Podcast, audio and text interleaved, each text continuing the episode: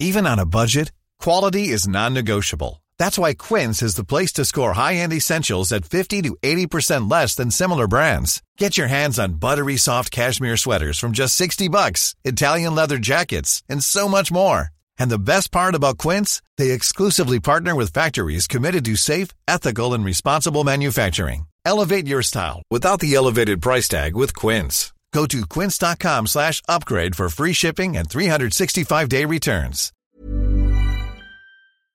This podcast contains explicit language.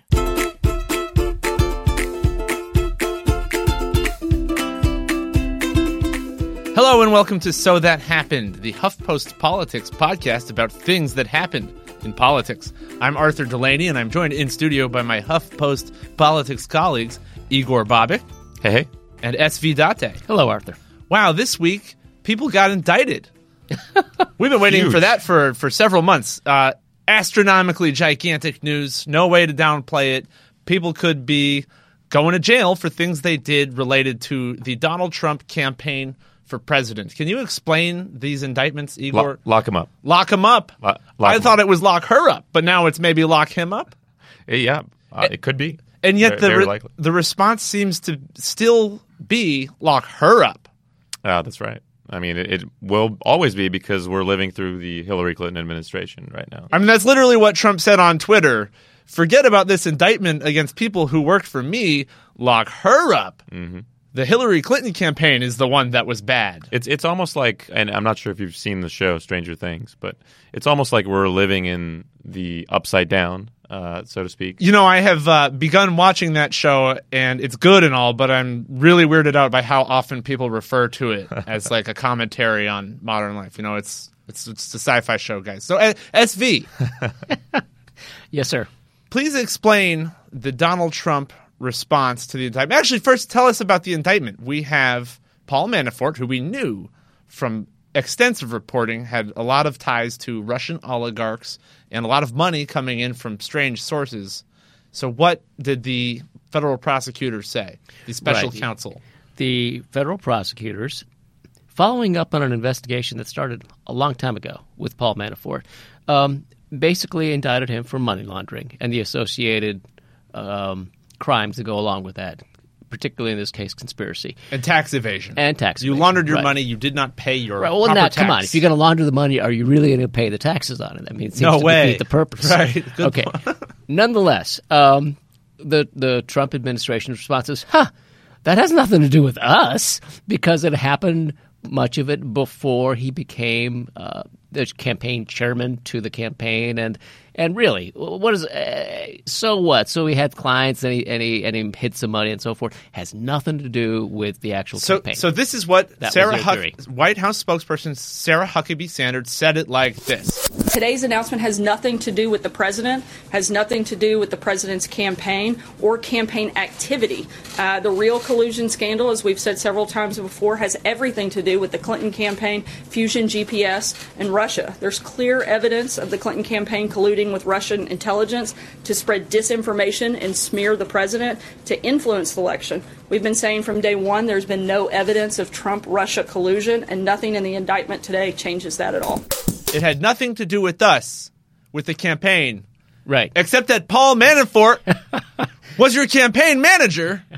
So it had everything to do with your campaign. But There was also the issue of this other guy who, uh, as it turns out, not only was indicted but has actually pled guilty. Right? His name is George Papadopoulos. He was a, uh, depending on how you want to look at it, he was a key member of the Trump campaign foreign policy advisory team. There's a photo of him in the one and only meeting that Trump convened with his foreign policy team Right next to Jeff Sessions. right next to Jeff Sessions, or he's the coffee guy. He's someone who barely knew anybody in the campaign, and who is he, and what is he doing? We He's have no 30 years old. So, Right. so what if he lied? I don't under, I don't see where is the contradiction there. Because any you had event. weirdos running every part of your policy apparatus for two years, so we're not surprised that the guy has no experience and is young. Bottom line, this guy who has no experience and is young, or is a key member of the campaign, uh, was trying to set up meetings with the Russians because the Russians told him, "Hey, we've got all this dirt on Hillary Clinton, all these emails that you may want to see."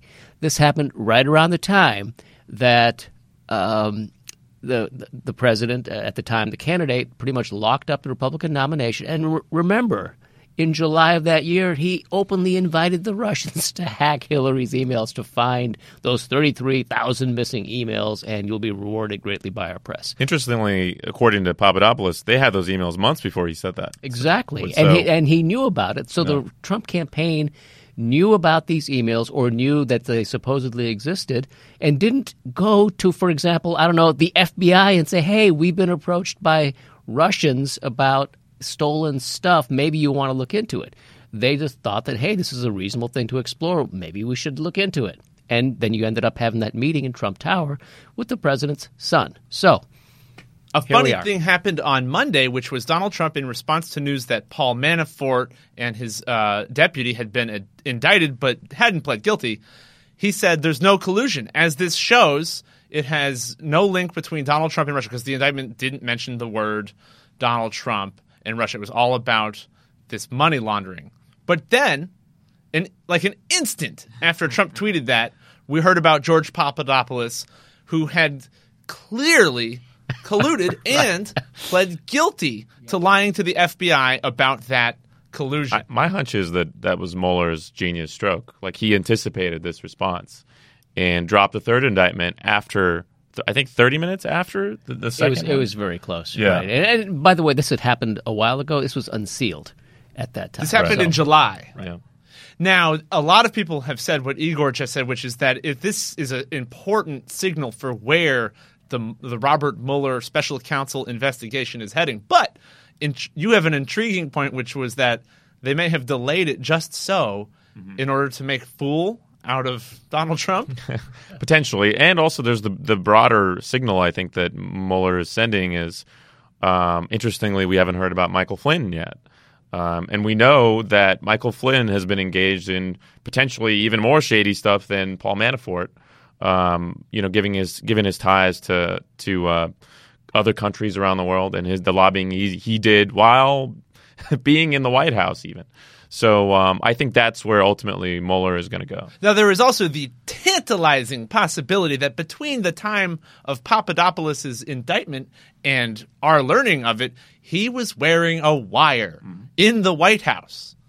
Well, I, I'm not sure if he actually was ever in the White House. I, we don't have access to visitor logs of the White House, as you may recall. So I don't know, but he is described as a, a, a what is the phrase? Cooperating. Cooperating. Well, uh, there was an He's a actual snitch. term in the in the uh, in the papers that called him a proactive collaborator, or, Yeah, or something like something that. like Right. that. But yeah. colluding with the FBI. yes. So, um, if as far if he's just the coffee guy, then So the He Trump seems to have the a lot Trump of access. administration has an, a somewhat aggressive PR strategy of simply saying that things that are happening are not happening, and that down is up and white is black. There is, though, also the Fox News state media apparatus attacking Mueller and saying Mueller's doing a bad job because he should be focusing on these confusing scandals, quasi scandals related to who paid for a Trump dossier. And this is where they really are are throwing their their Mueller attacks into this effort to say it's uh, it's actually Hillary Clinton who colluded with Russians. So, listener, I, I know this that may have sounded confusing, and that if you've heard that story before, it's confusing. The fact that it's confusing is the entire point of Exactly. it. So don't feel bad if you're confused because it's basically BS. But where the rubber meets the road, Igor, you went to the U.S. Senate and did not find that Republican senators were all that interested in attacking Robert Mueller. No, in fact, they they they resisted calls for his resignation. Um, they said he should remain in his job and, and until he finishes it, basically. Well, wait, wait, who's called for his resignation? The, the White House hasn't said he should resign. No. There's speculation that Trump will try to fire him, but who's calling for his resignation? Uh, just, Prom- prominent conservative media personalities, who Like Sean Hannity close type to the people, White House. yeah. Sean Hannity. Um, you know, you had Newt Gingrich out there uh, who praised Mueller's appointment initially, now saying that you know he's la- lo- lost his respect for Mueller, and you know he can't believe this guy is a credible, independent guy anymore. So you've got this sort of drumbeat laying the groundwork um, for for some kind of call for his. and, and Senate Republicans who would be the most influential possible office holders with regard to the question of Robert Mueller's independence, They're saying no. No, they're saying no. They don't want to be involved with that. They have clearly just want to focus on tax reform, and they just want to let Mueller do his thing. So that's I mean that this is an Look, I mean, look, guys. I mean, you know, if if, if the Senate Republicans could get their way, they would pass their tax cuts, and then Mueller would do his thing with Trump, and we'd get President Pence. You know, it'd be that simple. Well, I just want to Done. focus on this because last week we had dramatic Senate Republican speeches denouncing the president. This week we don't have those, but it seems like an equally consequential fact that they are not doing the president's bidding on, you know, they're not running interference for him with Robert Mueller. They're going to let him be as screwed as he's going to be screwed by wherever this investigation winds up. That's right. They're they're not interested in helping Donald Trump against a guy who. It, it's hard to accuse Robert Mueller of being a loose cannon here. I mean, he's been methodical and he's been very smart. As Igor pointed out, he came out with that Papadopoulos um, document within an hour of laying of, of those first indictments becoming public, and that really put the lid on all the stuff about oh this has nothing to do with it. it's a witch hunt they're going after these things that have nothing to do with Russia. Well, actually, no. Well, it didn't put the lid. On, it didn't put the lid on the White House saying that, but it put the lid on. on reasonable people looking at it and saying that uh, you can't look at the at the total of what happened that day and say that has nothing to do with Russia. Now, in the mainstream media, George Papadopoulos was an incredibly obscure figure who very few people had heard of. But we did know about Paul Manafort. I mean, everyone expected him to be in some kind of trouble, either to be indicted or plea, cop a plea and become an informant, which I guess he still could. He could still uh, reduce his potential punishment by cooperating. I think, I think that's Mueller's goal is to flip him, and he's got he's, his team is filled stacked with big name experts who are who are who have experience uh, prosecuting crime families and doing this type of thing, flipping witnesses in order to take down an entire so- so- organization. And by the way, just because he's pleaded not guilty doesn't mean he's not cooperating and hasn't been cooperating. So, ma- let's so I- too much into the, this. po- the point I'm trying to build to is that the alleged crime Manafort had committed was way out in the open. Reporters were pointing out he'd done all this shady lobbying and hadn't registered as a foreign agent in the process of doing it, which is uh, you know a core part of the crime he's alleged to have committed. The other thing that is way out in the open at this point, I think it has elephant room status, is that Donald Trump potentially obstructed justice when he fired the FBI director. Yeah, well, that was apparent like seven seconds after it happened. I mean, it was the craziest thing I've seen, especially since the very next day he brought in the Russian ambassador and said, finally got rid of that Mueller guy, you know, because he was making it hard for me to deal with, deal with the Russians. Finally got rid of that Comey, he fired Jim- Co- Jim James Comey guy, Comey, the right. FBI Yeah. director. So this is. Um, That's I mean that's what the, where this yeah. is going, right? it's an easy one, and if he has an underlying case of actual Russian discussions of, of, of Russian collusion, then that makes the what you're trying to hide by firing James Comey that much more logical as, Well- a, as an action. People who don't like Trump shouldn't get their hopes up. I bet he'll just run for reelection. You know, pretend none of this is happening. Say up is down, and see you later. Uh, Igor Bobic, SV Date. Thanks so much for coming on the podcast. So that happened. Thanks. We'll be right back. Hey, it's Danny Pellegrino from Everything Iconic. Ready to upgrade your style game without blowing your budget? Check out Quince. They've got all the good stuff shirts and polos, activewear, and fine leather goods, all at 50 to 80% less than other high end brands. And the best part? They're all about safe, ethical, and responsible manufacturing. Get that luxury vibe without the luxury price tag. Hit up quince.com slash upgrade for free shipping and 365 day returns on your next order. That's quince.com slash upgrade. when it comes to your finances, you think you've done it all. You've saved, you've researched, and you've invested all that you can. Now it's time to take those investments to the next level by using the brand behind every great investor, Yahoo Finance. As America's number one finance destination, Yahoo Finance has everything you need whether you're a seasoned trader or just dipping your toes into the market.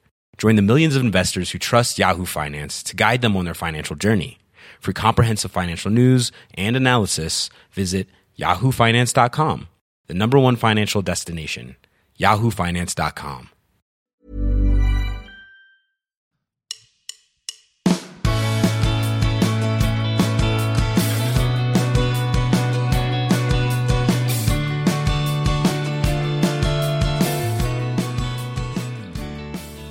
And we're back again. This is Arthur Delaney, and I'm with SV Date and Igor Bobic.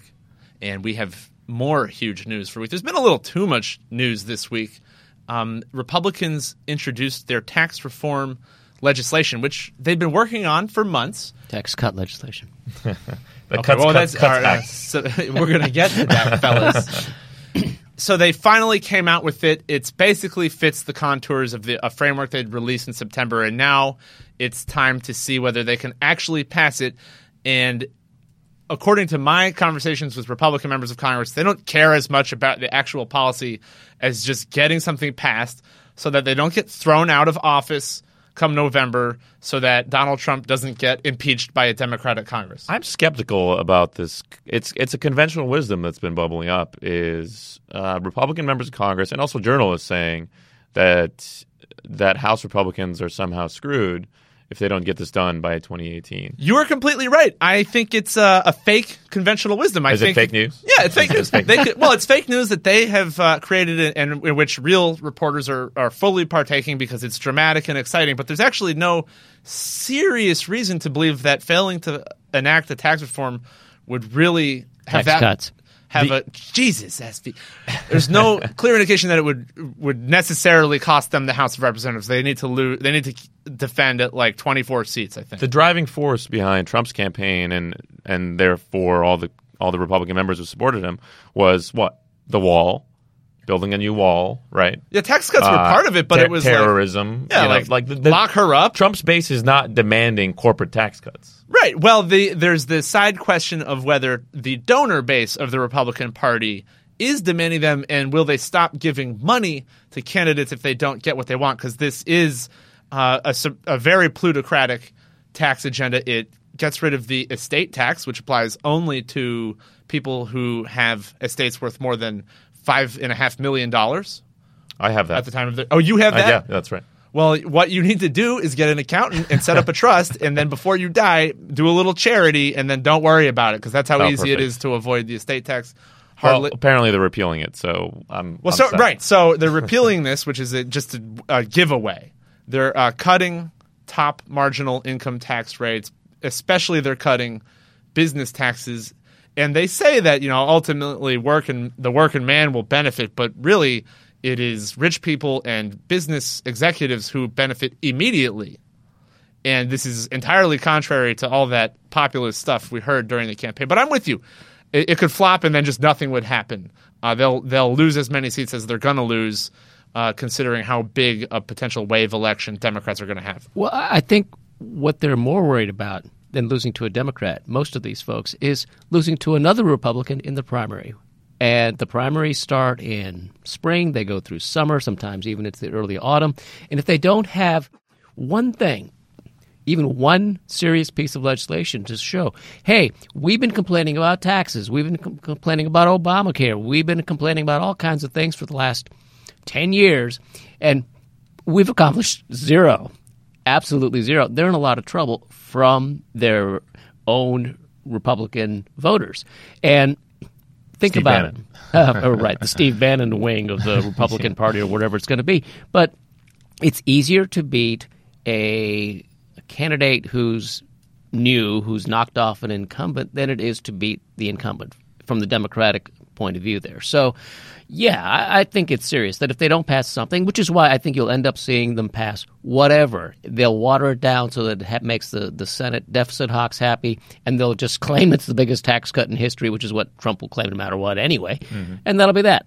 And so this whole, that's why it just offends my sensibilities to call it reform because they've already gotten rid of the so-called reforms, many of them that they're going to have.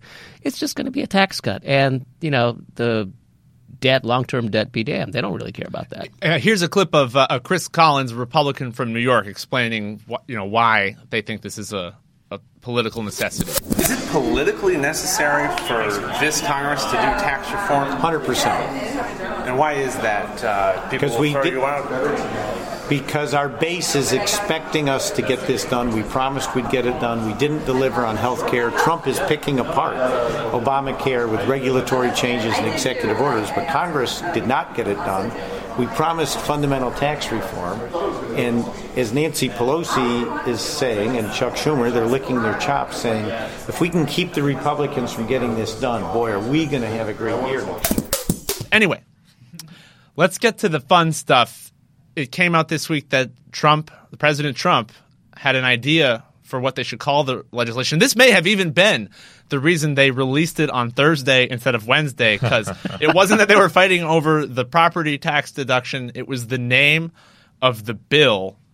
And Trump wanted to call it what, Igor? The Cuts, Cuts, Cuts Act of 2017. So, so the Cuts, Cuts, Cuts Act. That's right. Three And- cuts in there. And Republicans on the Hill are like, that's dumb. no. And they fought about it for 24 hours. And what they came up with was the Tax Cuts and Jobs Act. TICJA. For sure. Yeah. TICJA. It's not an acronym or anything. No, it's Uh, not. but I do think it's much better than cuts, cuts, cuts. don't. I'm I'm kind of of the opinion that Trump, for for all his follies, he is a brand guy, so he knows how to brand things. Well, I mean, that is the, uh, the reason they wanted, they cared what he think, but he had the dumbest idea I've ever heard for the name of a bill in my life. could you could you forget the name Cuts, Cuts, Cuts Act? No, I do, well, you know what? Maybe you have a point. It's unforgettable, That's right.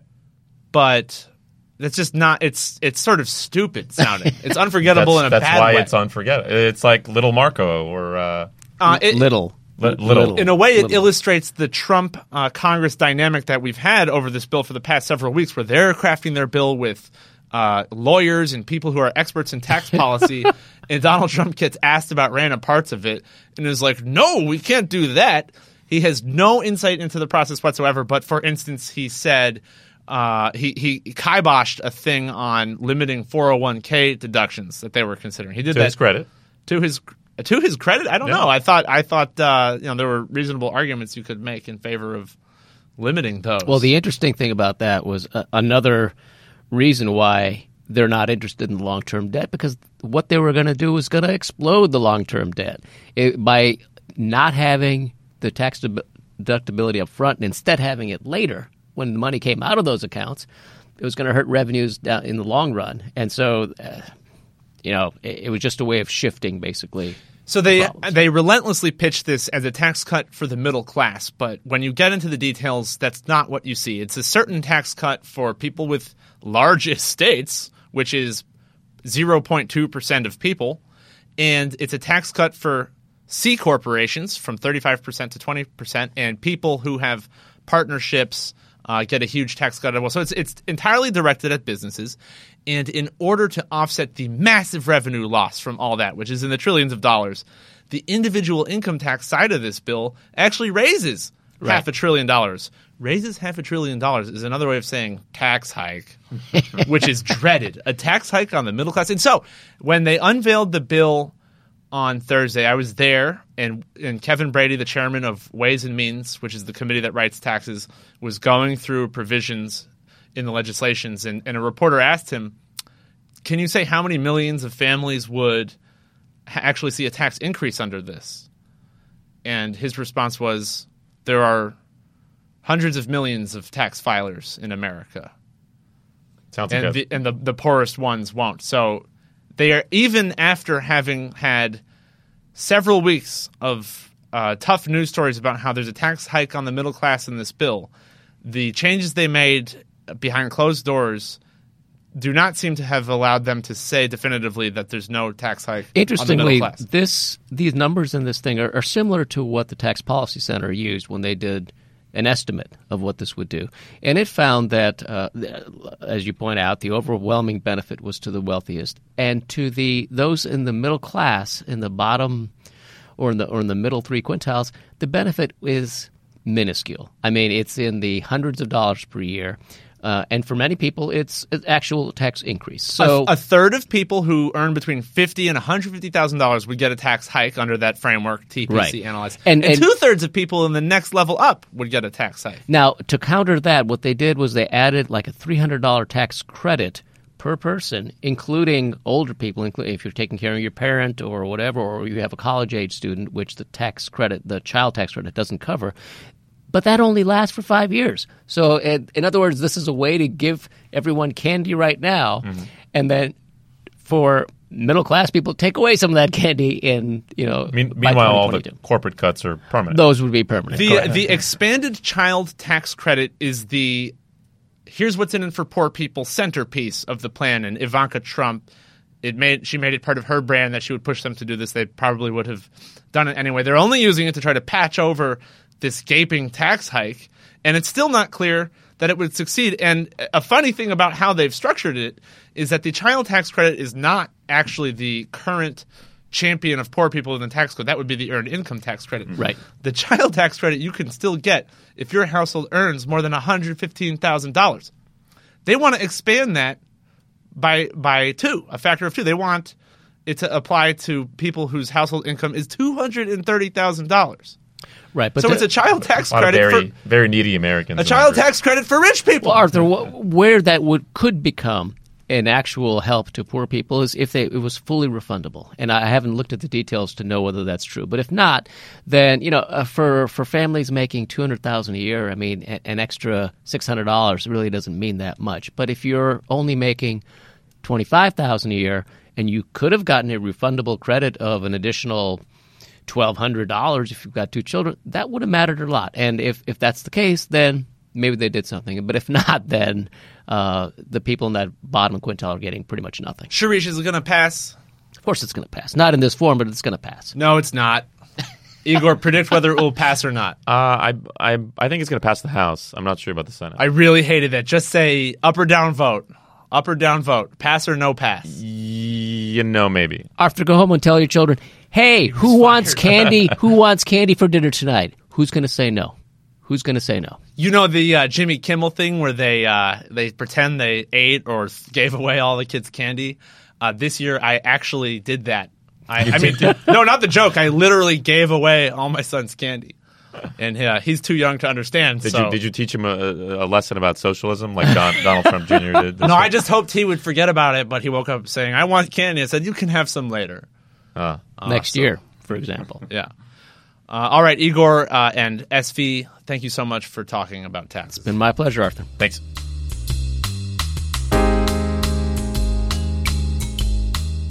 All right, we're back. This is Arthur Delaney. I'm joined in studio by my favorite colleague, Jen Bendery. Whoop.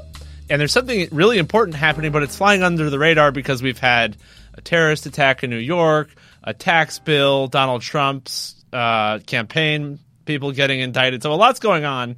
But this is important because this will affect the way our government operates for the very long foreseeable future. And Jen, what is this thing that I'm describing? What's happening? This huge thing that's happening that no one's really talking about is judges. Judges. Judges getting confirmed.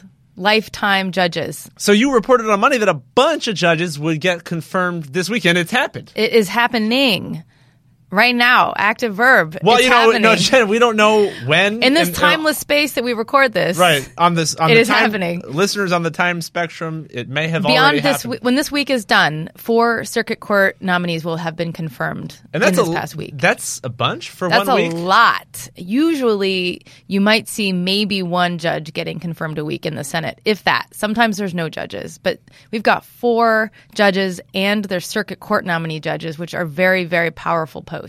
That's one step beneath Supreme Court, right? Yes. And these are guys who don't like abortion. Or They don't like rights. abortion or gay rights, and they're all. Um, most of Trump's nominees so far to the courts have been pretty young and pretty conservative, and as you said, pretty opposed to LGBT rights and abortion rights. And it's decisions that they make that, if contested, could be sent up to the Supreme Court. Yes. Or they can take up a case that came from a district court and issue a final ruling on it, Right. and that will stand. So it's interesting that this is able that, that Republicans are able to make this happen because usually there's a 60 vote threshold in the Senate. I know people hear a lot about how with reconciliation they don't need 60 votes, but reconciliation is very special, and that's what they're trying to do with tax reform. But this is thanks to a change that Harry Reid made when Democrats controlled the Senate a few years ago, right? Yes, Harry Reid, when he was the majority leader, he changed the Senate rules so it only takes 51 votes instead of 60 votes Yeah. to clear a filibuster on a nominee.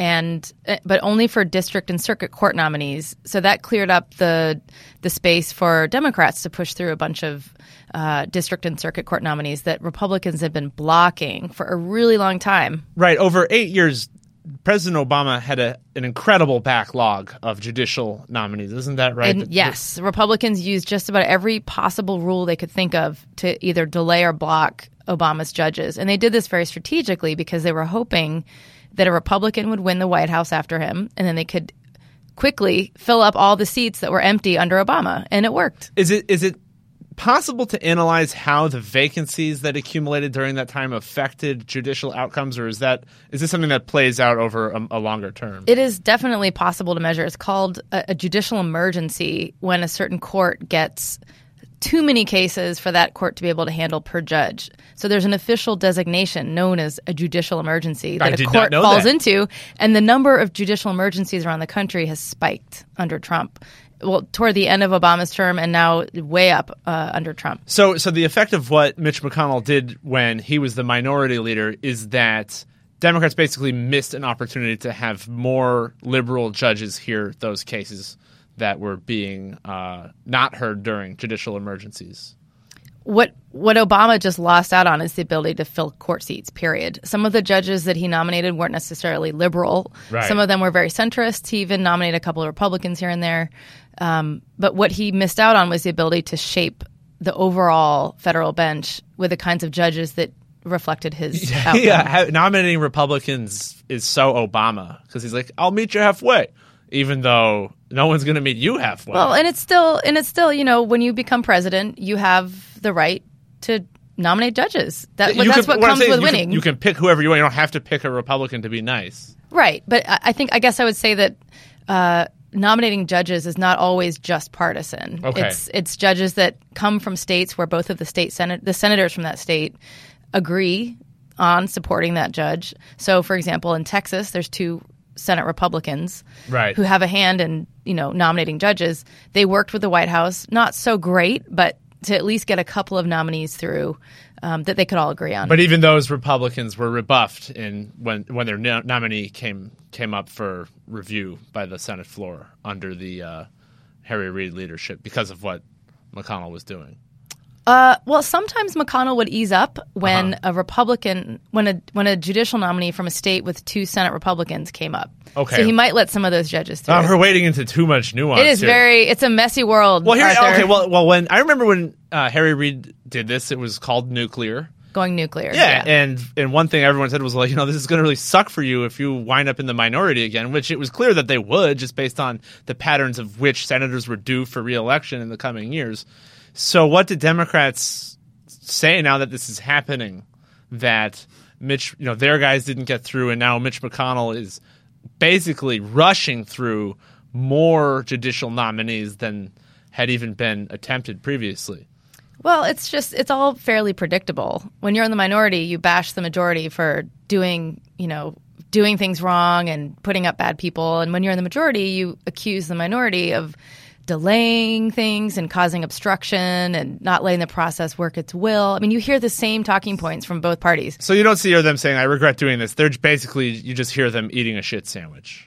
They take turns accusing each other of the same thing depending on who's in the majority and the minority. I think I would say one difference though is that Republicans were extremely effective at preventing Obama from filling court seats. They pulled out every stop in the book to block judicial nominees every possible step of the way. There's different ways you can delay a nominee's Are, vote. are or block. Democrats not doing that? They're not as I haven't seen them being as aggressive and as thorough in in trying to gum up judicial nominees. They're I- doing some things. But hasn't uh, hasn't Mitch McConnell been sort of imperious about this? Didn't he say he would not respect the so-called blue slips that So, Mc- judicial committee members can use to, to to block a judge they don't like? So Mitch McConnell is in between a rock and a hard place, not to use a really overused cliche, but I'm going to use it.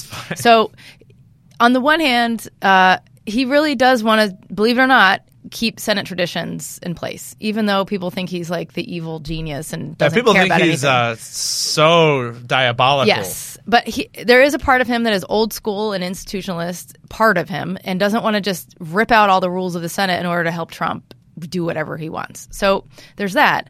And- But on the other side, he's got outside conservative groups who are really, really annoyed with him for not doing more on judges and getting more confirmed and hurrying it up. Oh, and, and more on legislation. Like they on have legislation, but but judges are the number one priority for conservative groups because these are lifetime appointments. Yeah. This is like when Trump is gone, these are the people who are still there issuing, you know, rulings all over the country. this was Trump's trump card for religious voters who you know don't like a uh, lecherous guy like Trump. He said, "I'll get you the judges," and he was referring specifically to Supreme Court judges, but it applies also Oh, to these. conservative groups love judges. They, this is their number one priority. There's, I would say, there's not an equivalent in the Democratic Party of progressive groups that are just as aggressive about confirming judges. This is like their thing.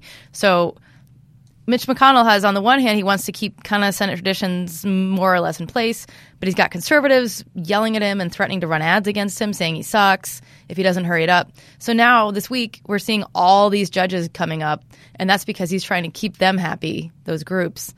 But he's not willing to get rid of certain rules like the blue slip rule, which you mentioned. He's which not is- getting rid of No, he's slips. not getting rid of Oh. it, even though the, he gave an interview to a conservative news outlet that reported that he said it, the blue slip rule was done. It was in fact overwritten, and that blue slip rule is still there. That that was not accurate. It's still there, but that, that's what news conservatives made want a mistake. they they wrote i suspect what they wanted to in into the story to suggest that Okay. because i spoke to mcconnell's office myself and they were like we're not getting rid of it we don't like it but we're not getting rid of it at least for now so that's a very delicate point there because if they got rid of this blue slip rule which sounds so boring and wonky right now and i don't know if people listening even know what that is but it's basically a blue piece of paper that a senator gives to the Judiciary Committee to say, I'm cool with you moving forward with a nominee from my home state. Yeah. If you don't turn in the blue slip, then that nominee doesn't go anywhere. So that gives Democrats the ability to prevent judicial nominees from moving forward. they in still committee. have that, but they're not doing it. So they're using their blue slips. Some of them have, have refused to turn in a blue slip to hold up a nominee, and those nominees have not moved. But nevertheless, four guys in one week, whereas you had one guy per week in the right. previous so, administration. So while some nominees in the committee may not be getting hearings because Democrats aren't I giving see. their blue slips in, there are lots of other nominees moving around. And so just this week, some of those nominees who have made it to the Senate floor all got lined up for votes this week.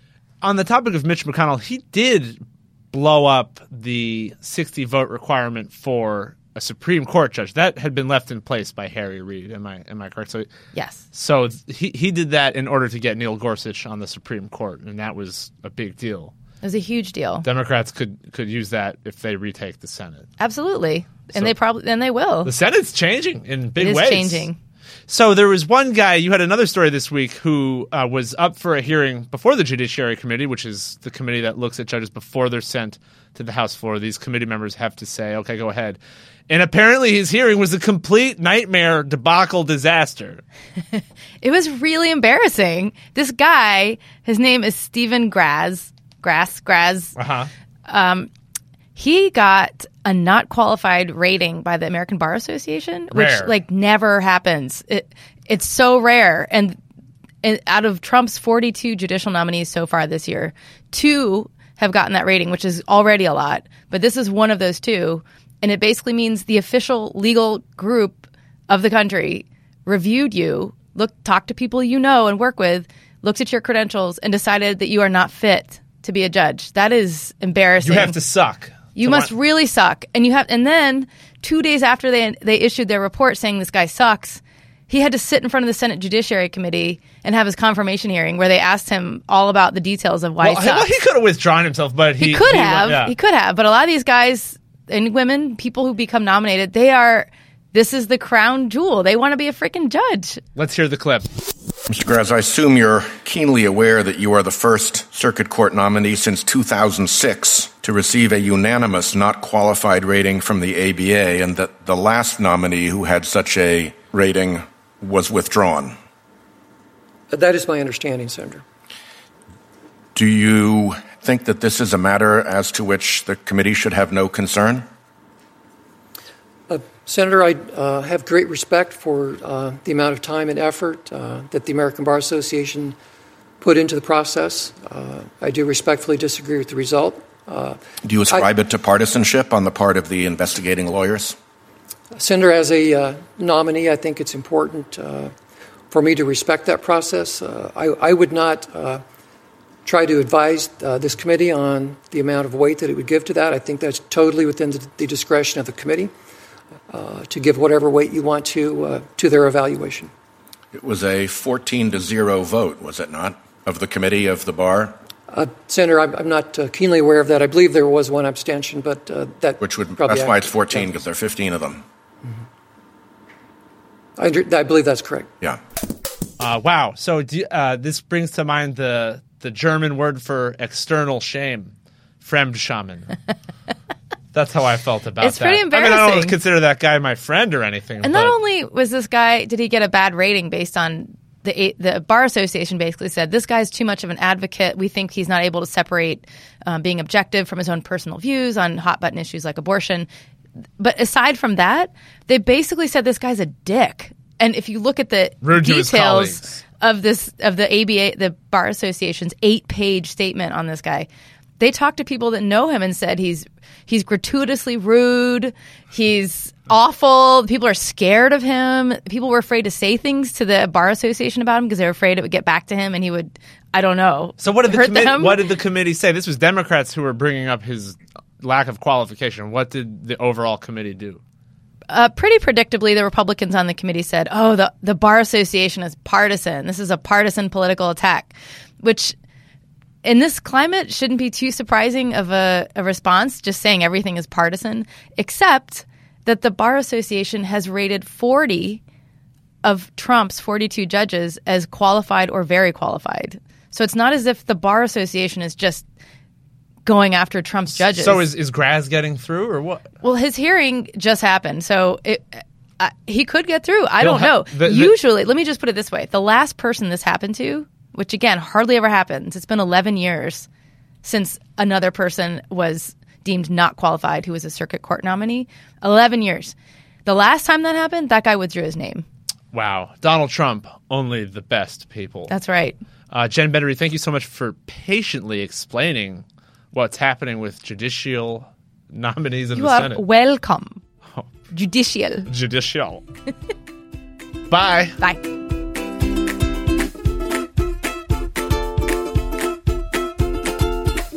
So that's what happened this week. This podcast was produced, edited, and engineered by Zach Young.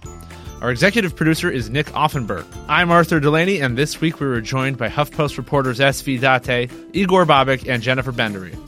So That Happened is available on Apple Podcasts. Check out the whole family of HuffPost podcasts in the iTunes Store, and while you're there, subscribe and tell your friends. If there's something you'd like to hear us talk about, send an email to so that happened at huffpost.com. Thanks to all of you for listening.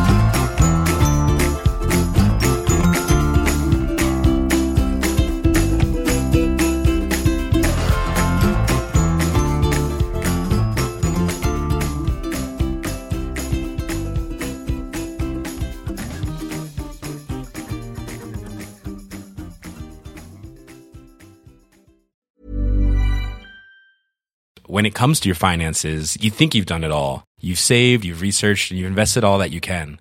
Now it's time to take those investments to the next level by using the brand behind every great investor, Yahoo Finance. As America's number one finance destination, Yahoo Finance has everything you need, whether you're a seasoned trader or just dipping your toes into the market. Join the millions of investors who trust Yahoo Finance to guide them on their financial journey. For comprehensive financial news and analysis, visit yahoofinance.com the number one financial destination, yahoofinance.com.